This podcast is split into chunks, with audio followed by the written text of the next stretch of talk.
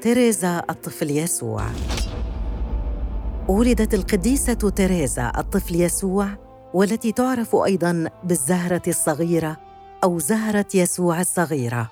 في الثاني من شهر يناير سنة 1873 في مدينة ألنسيون في مقاطعة نورماندي في فرنسا. من أبوين صالحين تقيين. رغب كل منهما قبل الزواج بالالتحاق بحياة الرهبنه ولذلك ارادا أن تثمر زيجتهما ثمارا كثيرة لتقديمها إلى الله.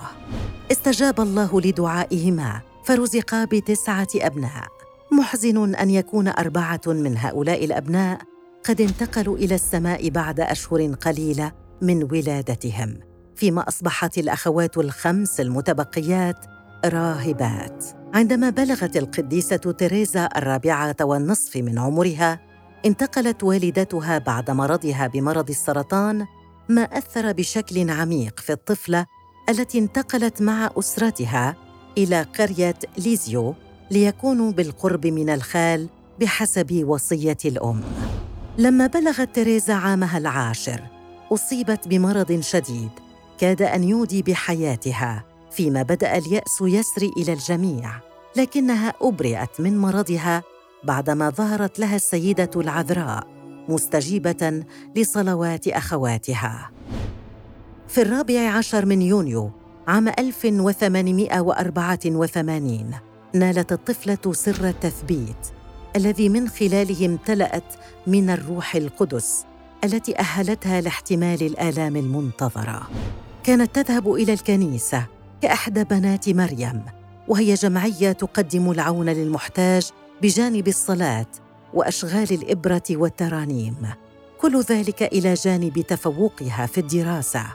وفي ليلة الميلاد بينما كانت تبلغ الرابعة عشرة رأت الطفل يسوع وهو يبتسم لها فكانت تلك هي نقطة تحول حياتها التي دفعتها لحب يسوع الطفل ومحاولة التشبه به. لهذا عرفت بتريزا الطفل يسوع. بعد ذلك بثلاث سنوات أرادت الطفلة أن تلبي دعوة الله فطلبت من والدها دخول الرهبنة وهو الذي قبل بعد معارضته لفترة قصيرة. لكن المعارضة الكبيرة أتت من بعض أفراد العائلة وكاهن القرية وحتى أسقف المقاطعة ورئيسة الدير وذلك لصغر سنها. فما كان منها إلا أن ذهبت مع والدها إلى روما لأخذ موافقة الحبر الأعظم. انضمت أخيرا إلى رهبنة الكارميل وهي في الخامسة عشرة من العمر.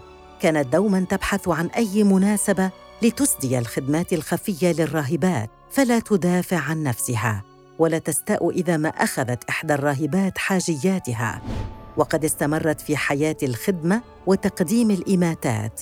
لكن الشوق الأكبر لرؤية الله في السماء كان يزداد في قلبها وأصيبت بالسعال والنزيف الدموي بيد أنها كتمت أمرها مستسلمة إلى أن لاحظت الرئيسة مرضها فيما كان المرض قد استفحل وباتت نهايتها قريبة.